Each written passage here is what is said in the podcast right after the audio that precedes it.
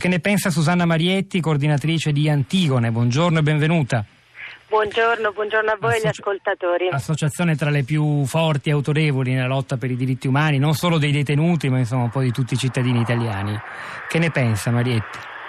Io penso che è una situazione ovviamente un po' paradossale, nel senso che eh, se noi dovessimo mai trovarci a giudicare qui in Italia, supponiamo in uno scenario che purtroppo, visti i fatti attuali, sembra un po' fantapolitica, ma supponiamo che eh, i brutali assassini torturatori di Giulio Reggeni venissero presi e venissero estradati per essere processati in Italia, noi non potremmo mai processarli per tortura.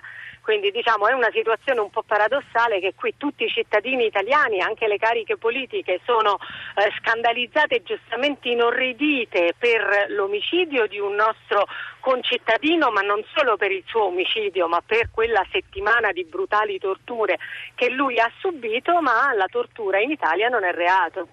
Perché non lo è?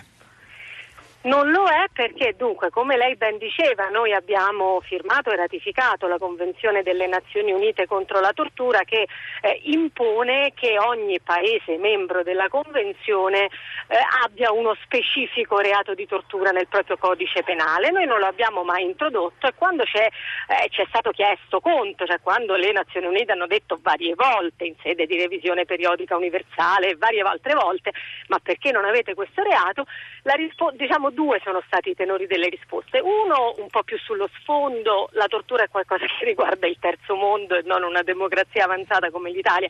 Ora penso che dopo la sentenza Cestaro, dopo Diaz, eccetera, non lo possiamo dire più. E poi si è sempre detto il nostro codice penale, anche se non ha uno specifico reato con la parola tortura, ma tutte le fattispecie che contiene, eh, le minacce, le lesioni, i maltrattamenti variamente incrociate fra loro vanno a coprire tutti i fatti possibili. Ecco, anche questo si è visto che non è così. Ora, se vuole, le racconto eh, in che modo siamo davanti alla Corte europea dei diritti dell'uomo e stiamo vincendo una causa perché appunto questa, non è vera questa argomentazione delle autorità italiane. Cioè, ce lo spieghi meglio, abbiamo un paio di minuti. Allora, sarò rapidissima. 2004, due detenuti nel carcere di Asti vengono eh, brutalmente picchiati.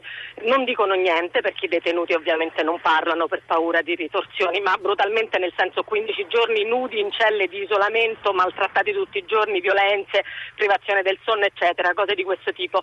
Nel 2006 la polizia indaga su altre cose, intercettazione viene, vengono fuori questi fatti e si va a processo. Antigone eh, entra come parte civile nel processo processo, eh, il giudice nel 2012 arriva a sentenza e scrive nero su bianco eh, eh, quello che io mi sono trovato a giudicare è un caso di tortura secondo la esatta definizione delle Nazioni Unite. Purtroppo non avendo il reato di tortura nel mio codice, con gli strumenti giuridici a mia disposizione non posso condannare queste persone perché per due erano quattro poliziotti, per due il reato andava prescritto, per gli altri due era querela di parte, non c'era stata la querela di parte.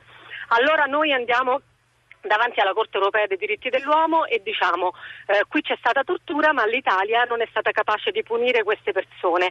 Eh, la Corte europea dei diritti dell'uomo lo scorso novembre dichiara il caso eh, ammissibile, appena lo dichiara ammissibile nel giro di quattro ore, cioè alle 4 del pomeriggio lo dichiara ammissibile, alle 8 di sera il governo italiano va dai due detenuti e dice eh, facciamo una composizione amichevole, non andiamo a sentenza, io vi do 45 mila euro per uno e chiudiamo qua il caso.